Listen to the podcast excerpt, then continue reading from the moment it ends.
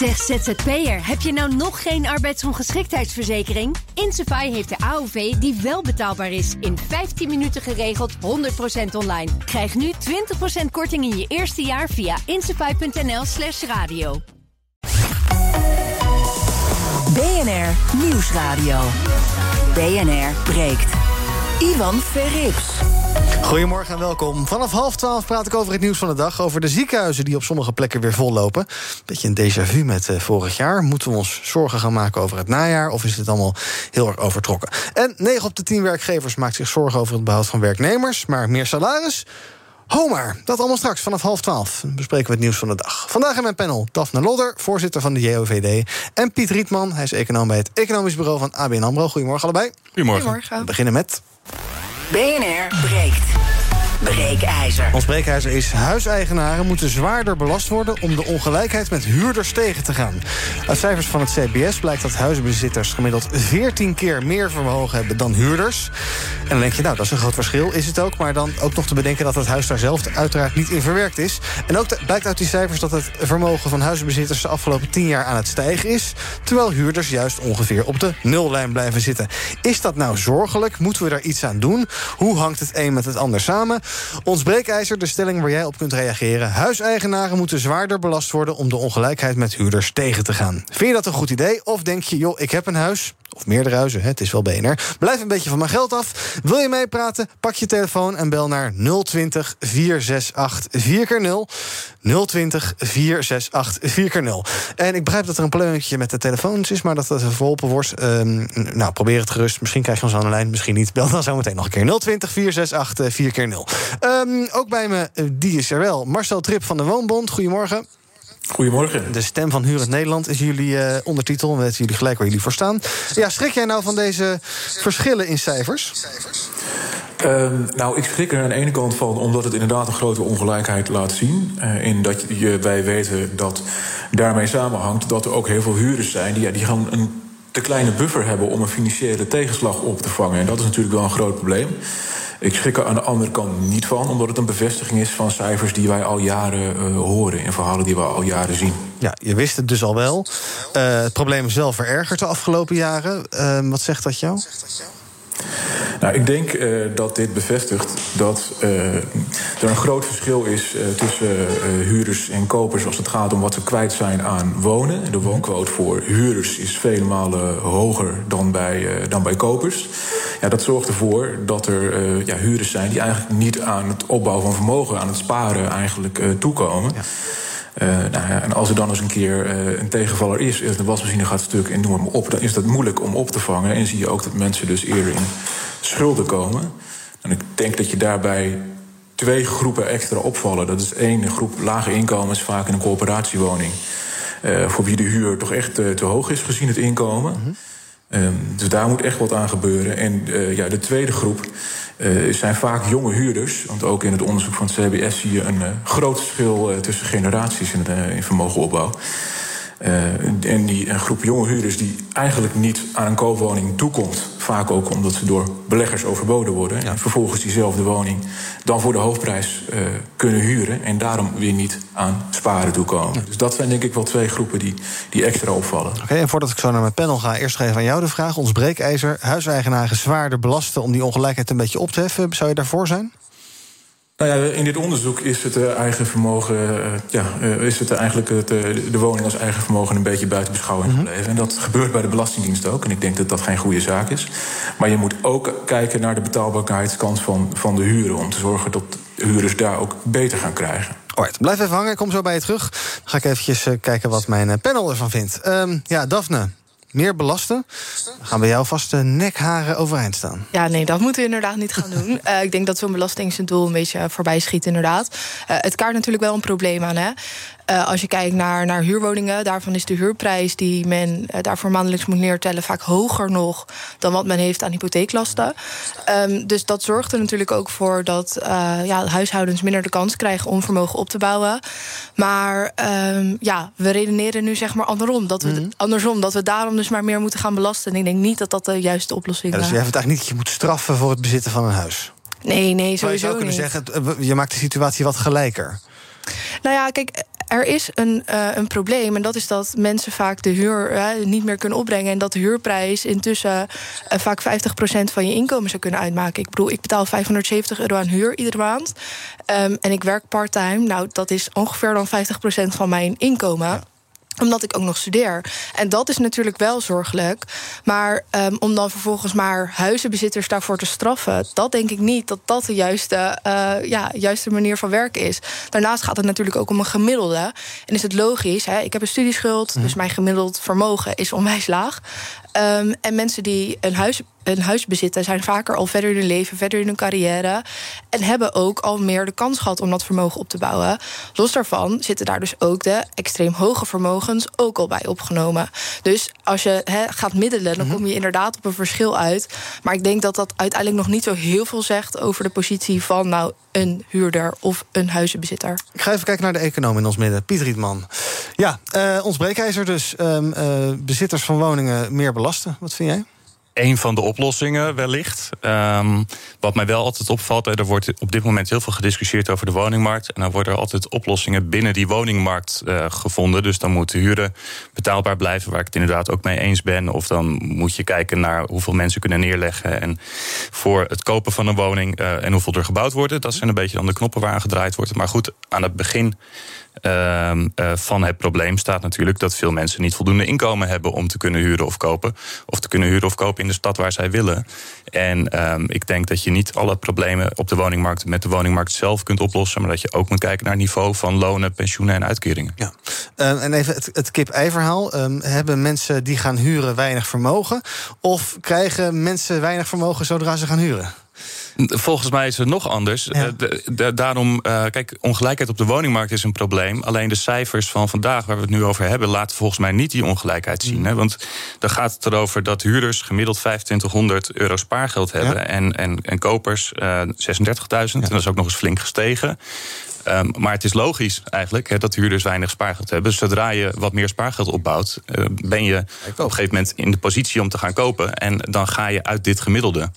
Uh, dus deze cijfers zeggen volgens mij niet zoveel daarover. Ik ga naar onze bellers, want de telefoon werkt inmiddels meer, zie ik ook. 020 468 4 0 Ons breekijzer is huiseigenaren moeten zwaarder belast worden... om de ongelijkheid met huurders tegen te gaan. 020 468 4 0 Rogier, goedemorgen. Goedemorgen Ivan uh, ik, uh, uh, en, en gasten. Ik wou even zeggen dat uh, de minister uh, van Buitenlandse Zaken, de heer Blok, die is verantwoordelijk geweest in een vorige uh, kabinetsperiode voor het ontwrichten van de woningmarkt. Die heeft de verhuurdersheffing ingevoerd, waardoor corporaties niet meer uh, of tenminste alleen nog maar woningen verkochten in plaats van woningen te bouwen. Die man die moet toch gewoon voor de rechter gesleept worden. Ja. Hij speelt nou met zijn domme kop weer op een ander ministerie, de uh, uh, Jan Klaassen. Mm. Maar de, de, de, hele maatschappij is ontwricht door deze man. Ja, ik kan aangifte tegen doen als je dat wil. Uh, kijk dan ook even naar Daphne. Ja, minister Blok is de, de kwade genius achter dit alles. Nou, ik denk niet dat hij de oorzaak van het kwaad in deze wereld is. Nee. Uh, destijds leek dat een goede oplossing uh, om de ja, verhuurdersheffing uh, om daar wat mee te doen. Maar um, kijk, ik denk dat vandaag de dag inderdaad blijkt dat dat niet het juiste mechanisme is geweest. Wij als JVD vinden ook dat we veel meer sociale huurwoningen in ieder geval op de korte termijn moeten bijbouwen. zodat we daar de druk daarop verlichten. En uiteindelijk ook, uiteindelijk ook kunnen investeren in, in meer koopwoningen. En dat die doorstroom uiteindelijk, dat je niet meer dat scheefhuren krijgt en dat die doorstroom makkelijker wordt. Um, dus ja, je kan beter kijken naar wat er nu gedaan kan worden dan uh, ja, Captain Hindsight uh, gaan lopen spelen. Want uh, die is always right. Adrie, goedemorgen. Goedemorgen. nou, het is eigenlijk onzin om dat te doen. Omdat de overwaarde er pas is als het huis verkocht wordt. En dan moet je weer, weer verder op die markt. Maar wat betreft die huurwoning, ik hoor net een opmerking van er is al verkocht. Nee, er zijn zitten huurders overgegaan tot zijn eigen woningbezit. En dat is wel een goede zaak. Maar uh, het liberaliseringsgebied, dat moet weg. Er mag niet boven die 47 gekomen worden. Dat moet weg, dat is belachelijk. Er is een reuze ongelijkheid. De ene betaalt uh, 880 en de buur, die bet de buur daarnaast die betaalt nog 630. Ja. Dus die coöperaties die knoeien ook. En die verhuurdersafdracht die komt voort uit dat die, die woning, uh, woningbouwvereniging of stichting ja, gewoon te veel huur rekent. Want als jij gewoon rekent uh, wat je moet rekenen, wat het waard is, dan, dan, dan kan je geen verhuurdersafdracht uh, doen. Ja, ze vragen te veel. Ja, ze vragen te veel en laat, eigen, laat zit om huurders overgaan tot eigen woningbezit. En voor het geld dan bouw je weer terug. Een huis kost niet meer dan 160, 180.000 euro. Hm. En dan, nou, misschien. Nee, nee, nee, dat kost niet hm. meer. Dat is, dat is gewoon één grote leugen. Dat is de grootste leugen. En minister, minister Blok ja. was met het woonakkoord. Niet, hij is niet serieus. Hij, hij checkt de dingen niet, hij controleert de dingen niet. u bent ook geen fan van minister Blok, duidelijk. Uh, Richard, goedemorgen. Hey, goedemorgen. Zeg maar. Nou, ik ben het niet eens met de stelling. Alhoewel ik wel vind dat het misschien een idee is om bij koopwoningen een energielabel uh, maatgevend te maken voor de belasting die daarop gegeven wordt. Dus huurwoningen met een uh, laag energielabel, om dat dan uh, de huur structureel wettelijk te verlagen. Mhm.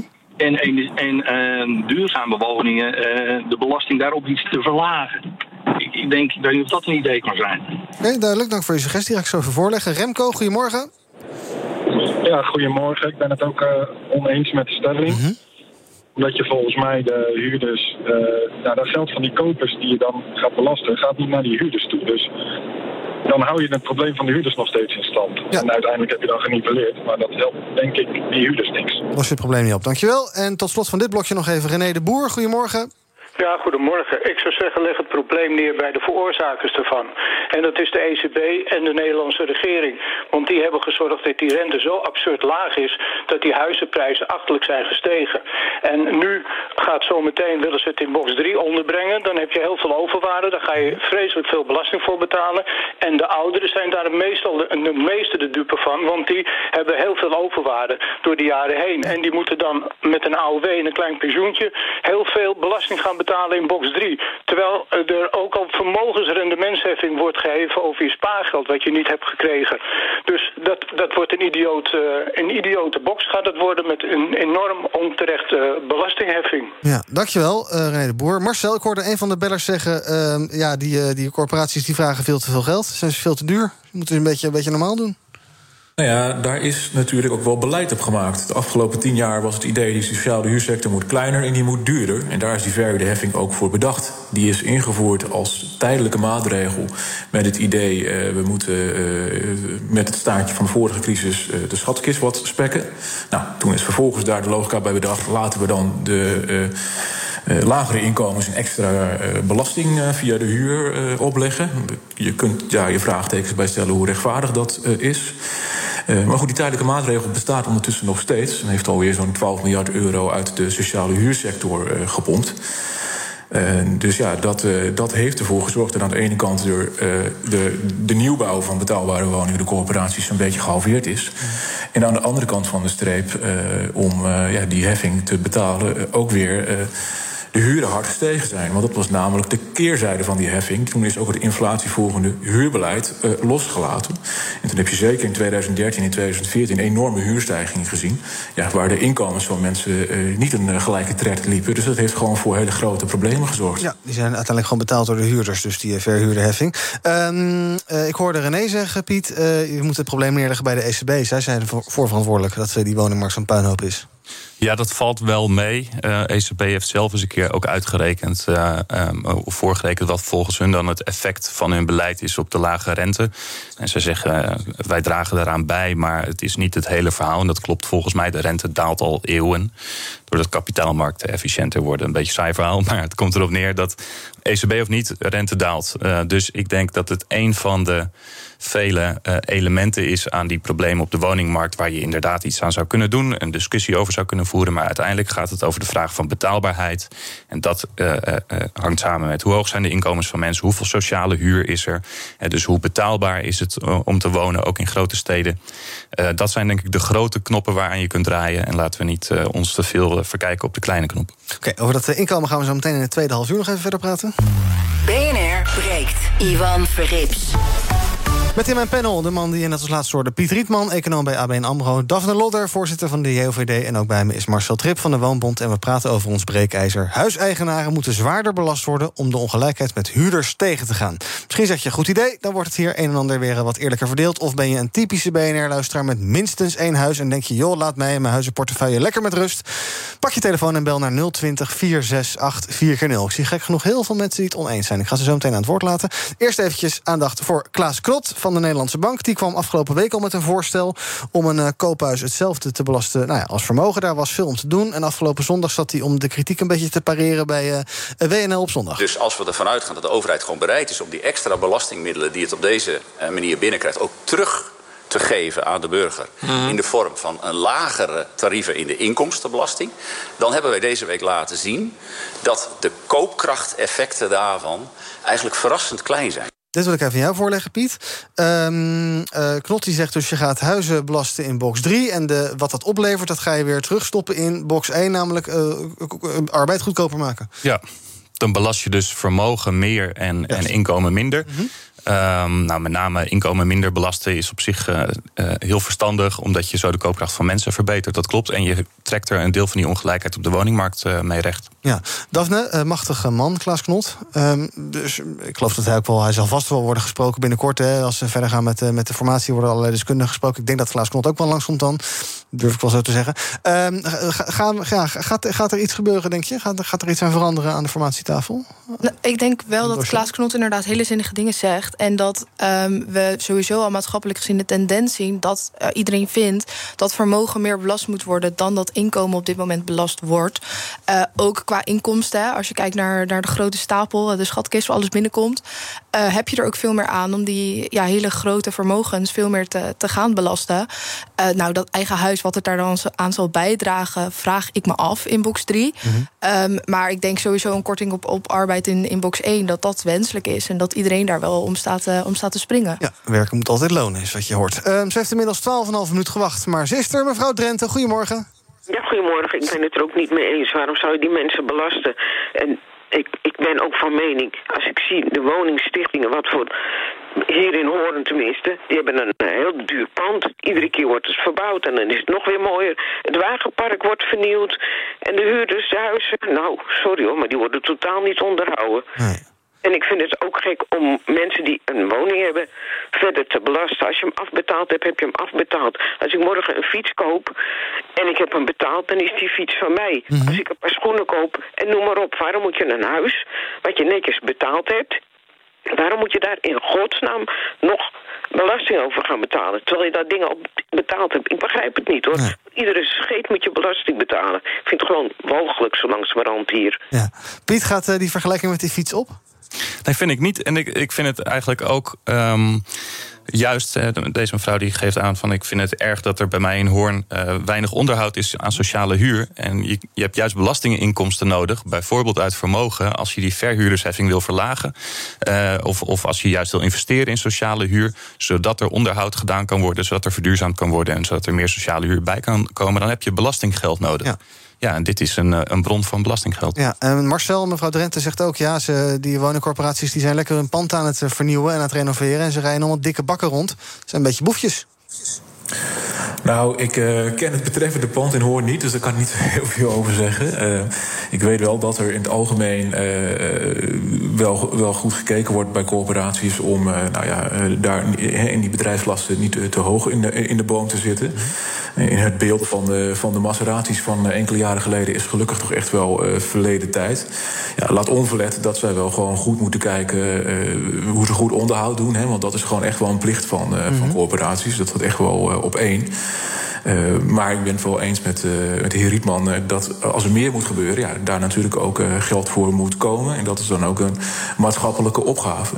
Op dit moment knijpen we eigenlijk de sociale sector uit. En we gaan steeds meer van ze vragen. ja, los die woningnood op. Oh, al die woningen moeten gerenoveerd worden, want we gaan verduurzamen, energietransitie. oh, en of het dan ook nog even een beetje betaalbaar kan blijven. Nou, dat is natuurlijk een stapeling die politiek gezien gewoon niet vol te houden is als je tegelijkertijd ook uh, financieel de duimschroeven aan blijft draaien op die corporatiesector. En dan moet je toch kijken inderdaad van ja, uh, moeten we dan niet uh, eerlijker belasten en daarmee ook meer naar vermogens kijken. Ja. Tot slot van het half uur. Koen, goedemorgen. Ja, goedemorgen. Zeg het maar. Nou, uh, wij hebben een jaar of veertig geleden onze woning verkocht en we werden, of gekocht en we werden versleten voor gek door al onze vrienden en kennissen en collega's die huurwoningen hadden. En die konden jaren in, jaar uit, konden ze lekker op vakantie, twee, elke twee jaar een andere auto kopen. En wij moesten krom liggen voor het huis en het onderhoud. En nu gaat het ineens wat beter. En nou moeten we ineens uh, ons huis, dat dan zo waardevol is geworden, moeten we gaan belasten, zodat we de huurders weer kunnen. Ja, ze hebben het nu wat slechter, maar misschien over tien jaar weer niet. Ja, het is een soort uh, cyclus. En nu gaat het een beetje even de verkeerde kant op voor de, voor de huurders. En misschien is het binnenkort weer omgedraaid, zeg jij. Uh, ja, daar heb je best kans van. Ik bedoel, we betalen ook al jarenlang betalen we eigen woningforfait. En uh, straks gaan de renteprijzen weer omhoog omdat de inflatie opgejaagd wordt. Dus ja, dat is, het is net als een ondernemer. Je investeert in de toekomst. En dan heb je misschien op korte termijn heb je wat minder uh, vakanties en wat minder dure auto's. Ja. Maar op de lange termijn springen we er toevallig nu een keer wat beter uit. Kosten gaan voor de baten uit wat jou betreft. Marieke, goedemorgen. Ja, goedemorgen. Zeg het maar.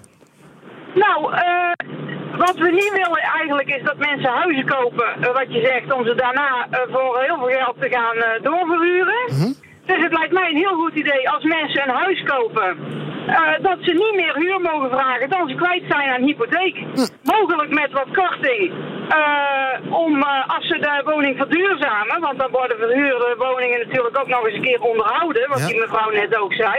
En dan sla je twee vliegen in één klap. Nou, dit creatieve voorstel wil ik nog even voorleggen aan Marcel. Nou, ik denk dat het heel goed is om te kijken naar de huurprijzen die uh, gevraagd worden in de, in de vrije sector. Um, ik denk dat de simpelste manier om dat te doen is... Uh, wij hebben al een puntenstelsel waarmee je een maximale huurprijs voor een woning kan uh, berekenen. Alleen we zeggen er nu van, ja, zo gauw je die uh, boven de 752 euro aan mag bieden volgens dat stelsel... dan geldt het stelsel niet meer. Dus dan kan het 800 euro waard zijn. Maar dan mag je er ook 1500 euro voor vragen. En dat gebeurt nu dus ook. En volgens mij kun je dat dus het beste aanpakken.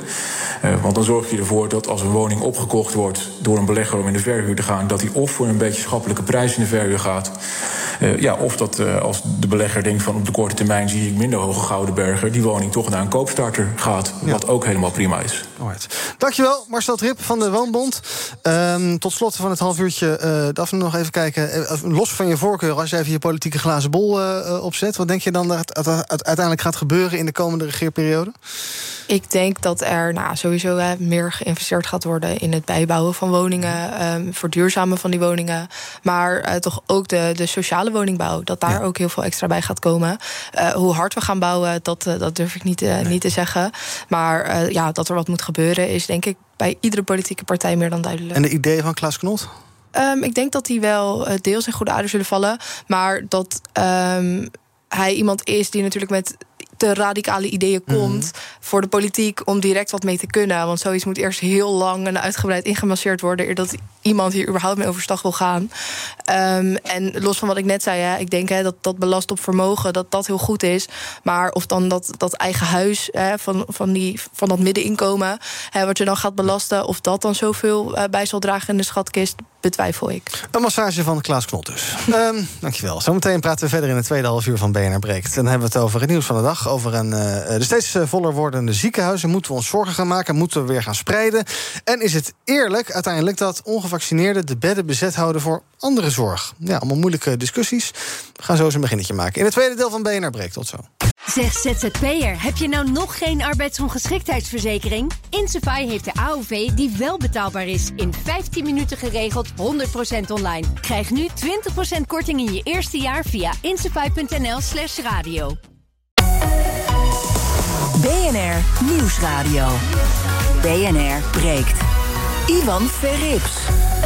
Welkom terug. Vandaag in mijn panel Daphne Lodder, voorzitter van de JOVD... en Piet Rietman, econoom bij ABN AMRO. We praten in het uh, tweede halfuur van BNR Breekt altijd over het nieuws van de dag. Een van die verhalen heeft te maken met uh, de ziekenhuiszorg. Want waar gisteren nog alleen het uh, Isala ziekenhuis in Zwolle naar buiten kwam... met de melding dat ze operaties moesten afzeggen... komen nu ook andere grote ziekenhuizen met afzeggingen van operaties... en zien ze wachtlijsten groeien. Blijkt uit een rondgang van NRC. Het overgrote deel van de patiënten met corona in het ziekenhuis is niet gevaccineerd En je krijgt nu toch een beetje een soort déjà vu met vorig jaar rond deze tijd van het jaar. Alleen toen was het natuurlijk heel andere situatie als het gaat om uh, vaccinaties en dergelijke. Uh, Daphne, als je dit soort berichten leest. Uh, gisteren dus dat Isala, vandaag dat die rondgang van NRC bij allerlei ziekenhuizen. Begin je dan een beetje zorgen te maken dat je denkt: oh nee, komt toch dat die najaarsellende, krijgen we toch allemaal ellende? Of is het veel opgeblazen en maak je er niet zo zorgen? Nou, het is vooral schrijnend om te zien, denk ik. Voor die, die patiënten die nu weer dat telefoontje krijgen van... joh, je operatie wordt opnieuw uitgesteld. En we weten ook uit onderzoeken dat dat op de lange termijn ook mensenlevens kost. Dus dat is, uh, denk ik, vooral heel erg schrijnend aan die situatie. Ik denk dat wij, uh, de buitenwereld, daar vooralsnog weinig van merken. Um, maar dat dat wel ja, met zich meebrengt dat je jezelf toch wel gaat afvragen van waarom vaccineren die mensen zich nou niet? Ja. En neem je verantwoordelijkheid. Want uh, ja, nu zitten er weer mensen met hartklachten dadelijk op de bank die, uh, die echt dringend ook geholpen moeten worden. Mm -hmm. Maar ja, dan ja, uh, het is natuurlijk een vrije keuze. Dus niet doet, doe je het niet. Ja. Nee, ja, zo, zo hebben we het afgesproken. Ja, ja, Nee, dat is ook zo. En uh, dat is ook lastig. En daarom hoop ik wel dat mensen die nu die berichten zien... en denken van ja, dit, dit, gaat ook ten koste van mensenlevens. Het draait niet meer alleen om jezelf... en wil jij wat in je, in je lichaam laten spuiten, ja mm -hmm. of nee. Maar ook dat je dus effectief andere mensen er ook mee beschermt. En die boodschap moet doordringen tot, tot mensen. En ik ben helemaal niet voor een vaccinatiedwang mm -hmm. of zo. Um, maar ja, ik hoop wel dat mensen toch even hun gezonde verstand erbij pakken. Ja. En dan uh, ja, kijken naar wat ze als het beste kunnen doen als individu. Ja, Piet, het brengt ons een beetje bij een discussie die we al vaker hebben gehad. Uh, operaties uh, voor mensen die, weet ik, van een nieuwe knieën moeten hebben of iets dergelijks, die worden uitgesteld. Mm -hmm. Omdat uh, mensen die zich niet willen laten vaccineren, ziekenhuisbedden bezet houden. Hoe ja, maak, jij die, maak jij dan een afweging daarin? Is dat, is, is, het, is dat eerlijk dat je om die reden allerlei knieoperaties gaat afzeggen? Nee, dat is natuurlijk vreselijk. Het waren er al meer dan 100.000, meer dan 100.000 ja, operaties die afgelopen zomer uh, uitgesteld waren. Zullen er nu dus waarschijnlijk dan meer zijn. En dat zijn allemaal mensen die gewoon hele reguliere zorg nodig hebben en daarop moeten wachten. Dus dat is, dat is absoluut niet goed. Ja, en in een vrij land als Nederland kun je mensen niet uh, dwingen om te vaccineren. Dus je hebt, je hebt twee opties, denk ik. Eén is wat Daphne zegt, ja, je moet mensen nog beter voorlichten. Bijvoorbeeld dit nieuws inderdaad. Hè, van mensen wachten op een reguliere operatie uh, doordat jij je niet laat vaccineren. Dat moet eigenlijk gewoon de boodschap van de overheidscampagne zijn.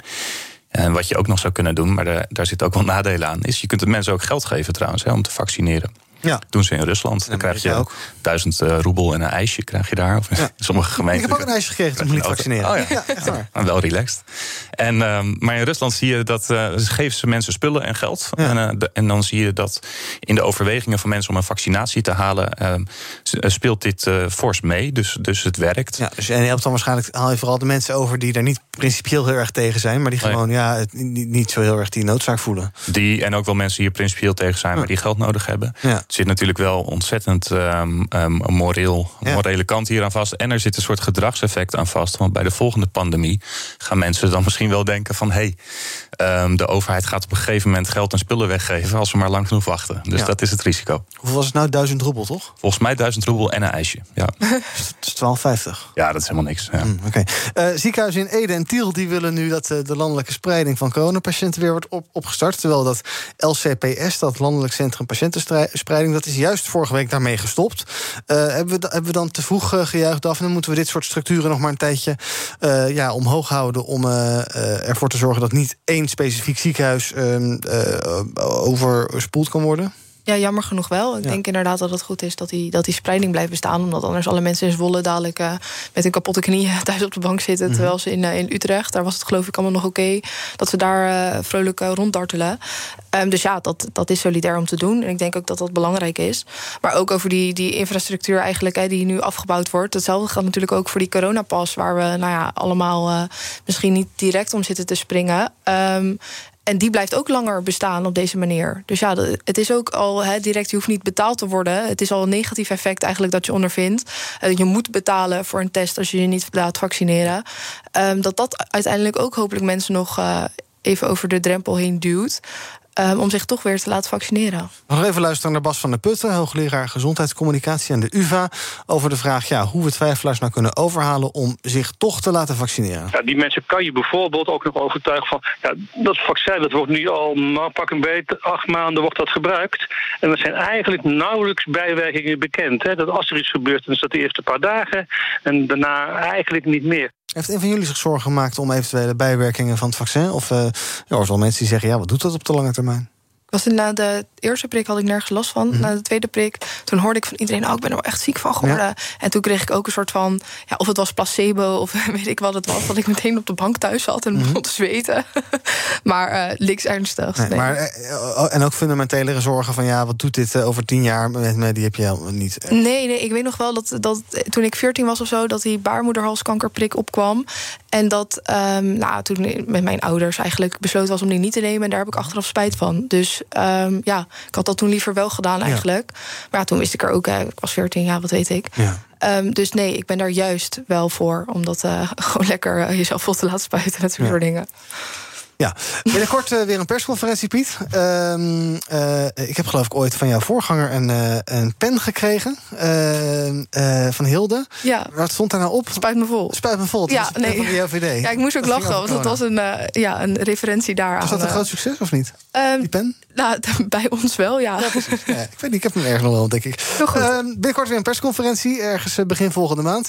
Piet, waar, waar hoop je dan op? Hou je hoop op versoepelingen? Dat zou natuurlijk fantastisch zijn, ook eventjes met de economie indachtig? Of uh, verwacht je toch wel uh, ja, nieuwe maatregelen om besmettingen weer in te dammen? Nou, wacht even. Ik ben, ik ben het niet helemaal met je eens. Want um, voor de economie uh, is het niet per se zo dat versoepelingen altijd goed zijn. Hè? Dus het is voor de economie vooral belangrijk dat er niet heel veel mensen ziek zijn. Mm-hmm. uh, of in het ziekenhuis liggen uh, of, of overlijden. Dus, en, en de onderzoeken naar verschillende coronastrategieën in verschillende landen hebben laten zien dat je beter hard kunt ingrijpen dan, dan zacht. Dus, dus voor de economie moet je, het niet, moet je, moet je niet versoepelen, denk ik. Nee. en ja, verder is het gewoon een kwestie van nou ja, kijken wat het meest handig is voor het aantal besmettingen op dit moment. En een beetje versoepelen, een beetje strenger, dat uh, zullen we zien. Ja. Um, Amnesty International trouwens maakt zich zorgen om de negatieve invloed die corona heeft op de vrijheid van meningsuiting en ook onafhankelijke berichtgeving. Want door allerlei overheidsmaatregelen kunnen mensen niet goed bij informatie. En ze noemen dan als voorbeeld dat China informatie heeft achtergehouden over het coronavirus. Um, ja, overheidscommunicatie is natuurlijk iets wat al maanden in de interesse staat. En hoe, hoe doet Hugo de Jonge dat? En zouden ze niet eigenlijk ook met allerlei beelden moeten werken met die persconferenties? En uh, hoe ga je allerlei fake nieuws tegen? Um, is dit een moeilijke tijd geweest als je, als je, als je naar het communicatieaspect van het virus kijkt, Daphne? Ja, nee, natuurlijk. Ja, je moet uh, mensen overtuigen van iets dat niet grijpbaar is, ja. wat niet zichtbaar is. En ik denk dat dat automatisch moeilijkheden met zich meebrengt. Uh, ook omdat er direct, hè, nu helemaal met uh, de, de, social media en ja, alles wat via internet zich, zich afspeelt, waar je sowieso geen grip op hebt. Mm -hmm. um, wat je niet kan controleren. Waar ook allerlei theorieën worden verspreid die nou ja, wel waar of niet waar of deels onwaar zijn. Ja. Um, dus dat is ontzettend lastig. Ja, hoe ga jij om met mensen die zeggen... ja, de media is het virus en dat soort dingen... en uh, uh, COVID is een complot van Big Pharma, dat soort teksten? Ik merk dat je met die mensen eigenlijk slecht een discussie kan voeren. En dat, dat je vaker net iets minder wappie moet zijn... wil je nog even ja, redelijk kunnen uh, overleggen met elkaar... over nou, wat klopt nou wel, wat klopt nou niet. Tuurlijk zijn er kanttekeningen bij te plaatsen... maar als je Bill Gates, chipverhalen, 5G, zulke soort toestanden... Ja ja, dan houdt het eigenlijk al een beetje op. Ja, verhalen laat je ook wel een beetje eigenlijk voor wat het is. Want je, ja, je kan er toch niks mee. Nee. nee. nee. Uh, er is ook veel kritiek geweest op de media en de pers. Die zouden in het begin van de crisis uh, te weinig kritisch zijn geweest. En meer ja, in een soort uitlegstand. En uh, heel erg op de lijn van de overheid. Herken jij dat, Piet? Is, het, is, is zijn de media, ook als, ja, als mediaconsument... Heb je, ja, had je meer behoefte gehad aan, aan kritische journalistiek... in plaats van dat Hugo de Jonge avond aan avond bij een talkshow zat? Een soort roulatie van alle talkshows? Nou, het is in principe niet de taak van de media om uh, wel of niet kritisch te zijn, maar om, uh, om nieuws en, en, feiten te brengen. En als uh, er beleid wordt gemaakt, dan is het. Waar heel veel mensen op zitten te wachten, um, dan is het niet gek als je um, media gebruikt om dat beleid te communiceren. Dus ik vind dat eigenlijk niet zo'n heel raar idee. Nee, het kan en-en zijn. Het kan en-en zijn, ja, inderdaad. Maar wat, wat het dus wel is, heel veel van, nou ja, wat dan wappies worden genoemd, die, die hebben het dan over van, goh, we gaan compleet kritiekloos hiermee om. Mm -hmm. Ehm, ik snap het sentiment wel natuurlijk. Hè. Dus eh, bijvoorbeeld iets als een avondklok. Nou ja, eh, dat is dan eh, misschien goed geweest. Maar het, het is eh, geen raar idee als je eh, kritiek hebt op ingrijpende maatregelen. Dus misschien was het achteraf gezien, maar goed, achteraf is dat altijd, wat is het, een koe in zijn kont kijken. Achteraf is het misschien beter geweest als we meer kritische geluiden aan het woord hadden gelaten. Maar goed, feitenvrijheid is wat anders dan kritisch natuurlijk. BNR breekt. Aangeschoven aan mijn linkerzijde is Thomas van Zel van BNR Zaken doen. Waakhond. Elke dag kritisch. Dat zijn wij natuurlijk. Tussen 12 en 2. Met wie en waarover? Met eh, de nieuwe directeur van de VEB, Gerben Everts. De oude directeur Paul Koster, die eh, vertrok. De Raad van Commissarissen stapte ook nog op. Daar is daar wel het een en ander eh, aan de hand. Wat precies, dat is nog niet helemaal duidelijk. Wat voor Gerben Evers duidelijk is, is dat het ledenbestand krimpt. Kan dat nog dan stijgen weer? Zijn er ook jonge beleggers die toch nog zeggen... wij sluiten ons aan bij een belangenbehartiger? En heeft het nog zin om Nederlandse belangen te behartigen... als mensen steeds vaker internationaal beleggen? Dat zijn kwesties die wij zeker gaan bespreken. Geldt ook voor de explosieve stijging, jawel, niet onbelangrijk... van het aantal sushi-tenten in heel Nederland. Jawel, jawel. ik weet dat, het, ja. eh, ja, precies. Nou, de verklaringen daarvoor ga je ook horen in eh BNR Zaken doen. En over eten en drinken gesproken. Eh, heel veel kleine brouwerijen krijgen vermoedelijk eh, binnenkort te maken met de hogere accijnzen. Accijnzen worden nu nog eh, berekend op basis van vergistende suikers. Maar dat verandert. Eh, het alcoholpercentage wordt bepalend. En heel veel van die speciaalbieren. Ik ben dus geen bierdrinker, maar die kennen een hoger alcoholpercentage. Dus hoe hoger het alcoholpercentage, hoe hoger de accijns. Ja. En die kleine brouwerijen die komen daardoor in de problemen. Ja, dus mensen van die speciaal bier drinken, die zijn boos. Ja, en met name ook de mensen die dit speciaal bier gaan brouwen, maken. Ja. Meer daarover. Ben benieuwd. doen. Alright, zometeen om eh, 12 uur eh, zaken doen met Thomas van Zel. BNR breekt. We gaan even kijken naar het eh, nieuws dat jullie zelf was opgevallen. Eh, Piet Rietman van ABN AMRO en Daphne Lodder van de JOVD in mijn panel. Piet, jij wilde het hebben over een artikel in het eh, FD. Eh, vanochtend, ik denk op de voorpagina... 9 op de 10 werkgevers vreest voor het behoud van werknemers. Maar ze zijn niet happig op het verhogen van salarissen. Ehm, we hebben het al even eerder gehad over... ja, we zouden eigenlijk met z'n allen meer moeten verdienen. Ja, eh, hoe kan dit, eh, Piet? De economie herstelt zich razendsnel. Dan kunnen die lonen toch prima omhoog. Waarom gebeurt dat niet? Ja, zeker. Nee, maar dit, is ook eh, eigenlijk altijd wat er gebeurt bij personeelstekorten. Dat is in dit onderzoek waar het FD zich op baseert ook weer. Eh, daar wordt gezegd eh, door ondernemers... eh 90% van de ondernemers zegt... ik maak me zorgen over het behoud van talent. Maar ook 90% zegt... ja, het lukt me niet om dat talent te behouden met loonsverhogingen. En dat gebeurt eigenlijk altijd bij personeelstekorten. Dan wordt er door ondernemers gezegd dat er geen ruimte is voor, voor loonsverhogingen. Maar als je dan een paar maanden later naar de data kijkt, hoe ontwikkelen die lonen zich, dan stijgen ze gewoon mee. Dus eh, uiteindelijk is er qua loonsverhogingen nooit echt, eh, nooit echt eh, iets aan de hand. Ehm, als er eh, arbeidsmarktkrapte is, stijgen de lonen. En dat gaat eigenlijk altijd samen. Wat ik het interessante vind aan dit, aan dit onderzoek... is dat ook twee op de drie werknemers denkt... om de komende maanden van baan te veranderen. Ja. Dat is echt eh, veel. En dat is ook een van de grote, beetje onzichtbare effecten van corona en die NOW-regeling geweest. Dat heel veel mensen op hun plek bleven zitten. Want je had gewoon een vaste baan, die bleef door NOW in stand. Het zou wel gek zijn als je een onzekere tijd je baan opzegt. Ja, dus je wacht even totdat die crisis voorbij is. En dan ga je weer om je heen kijken. En dat is nu aan het gebeuren. Ja, en eh, mensen die van baan wisselen, zeker als dat vrijwillig is, dat is eigenlijk iets heel positiefs. Want eh, over het algemeen gaan mensen van wat we dan noemen minder productieve naar meer productieve bedrijven en sectoren. Dus je voelt je aangetrokken tot een bedrijf waar de loonstijging hoger is, omdat ze productiever zijn. Of een bedrijf waar nieuwe dingen ontwikkeld worden. En daar gaan werknemers meer naartoe dan de andere kant op. Dus baan wisselen, zeker als het vrijwillig is, is iets heel positiefs. Ja. Is het niet ook een soort visueuze cirkel? Want je, je, je- lost, lost dit ook een deel van dat probleem van die salarissen op dus? Als, me- als meer mensen inderdaad een nieuwe baan gaan zoeken? Want je gaat ook niet naar een nieuwe baan als je daar minder verdient, bij wijze van spreken. Nee, precies. Dus mensen gaan naar plekken toe waar ze meer kunnen verdienen. En ja, de, de manier om, om ervoor te zorgen dat ze dat niet doen, is over het algemeen om hun loon te laten stijgen. Of eh, eh, andere een, een vastere contractsvorm aan te bieden. Of betere secundaire voorwaarden. Maar je zult werknemers wat moeten bieden om ervoor te zorgen dat ze blijven. Ja, de secundaire arbeidsvoorwaarden, hoe is daarmee gesteld bij ABN AMRO?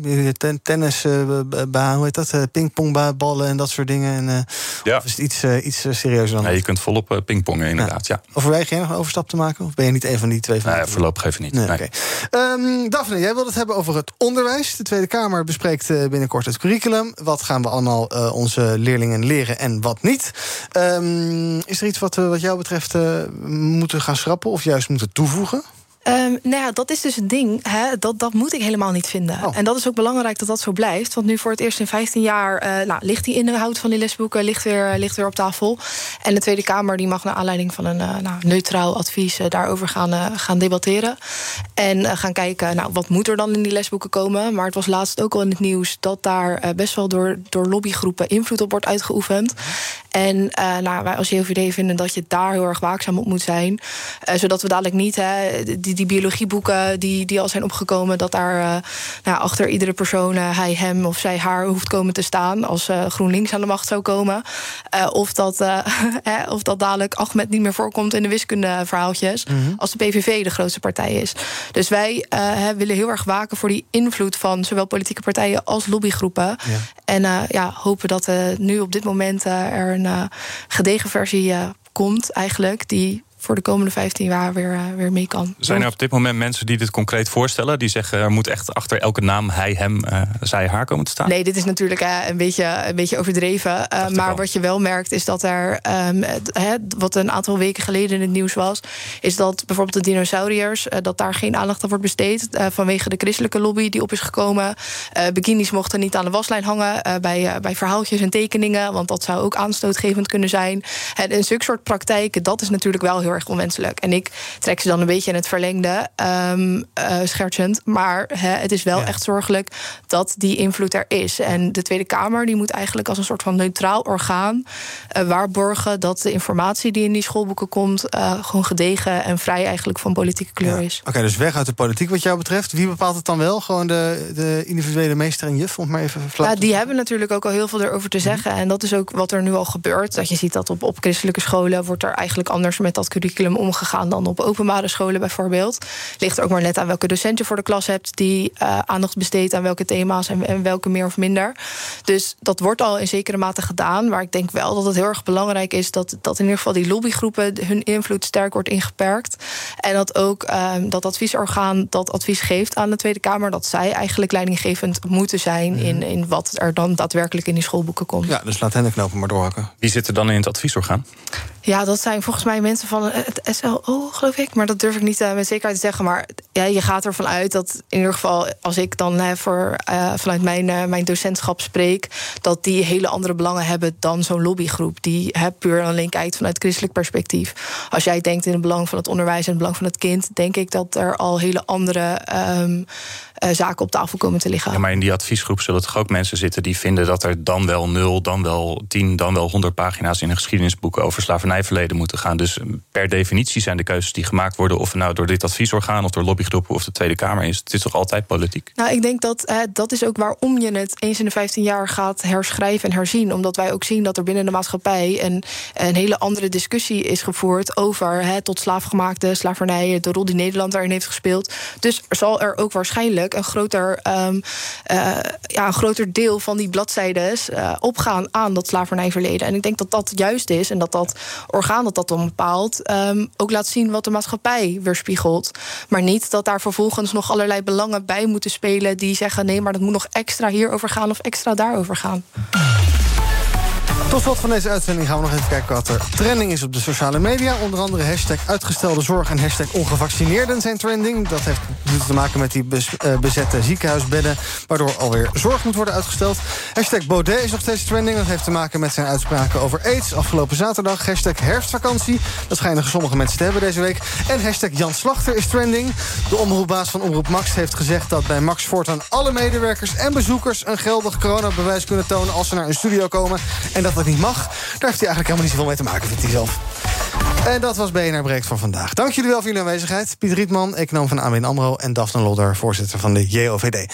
Eh, morgen ben ik er weer. Tot die tijd volg je ons eh, via de socials. YouTube, Twitter, Instagram. Eh, je weet wel waar we zitten. Niet op TikTok trouwens, daar nog steeds niet. Komt misschien ooit nog wel een keer. Alhoewel dat binnenkort vast ook voor oude mensen is. Nou ja, goed. Zometeen de zaken doen dus.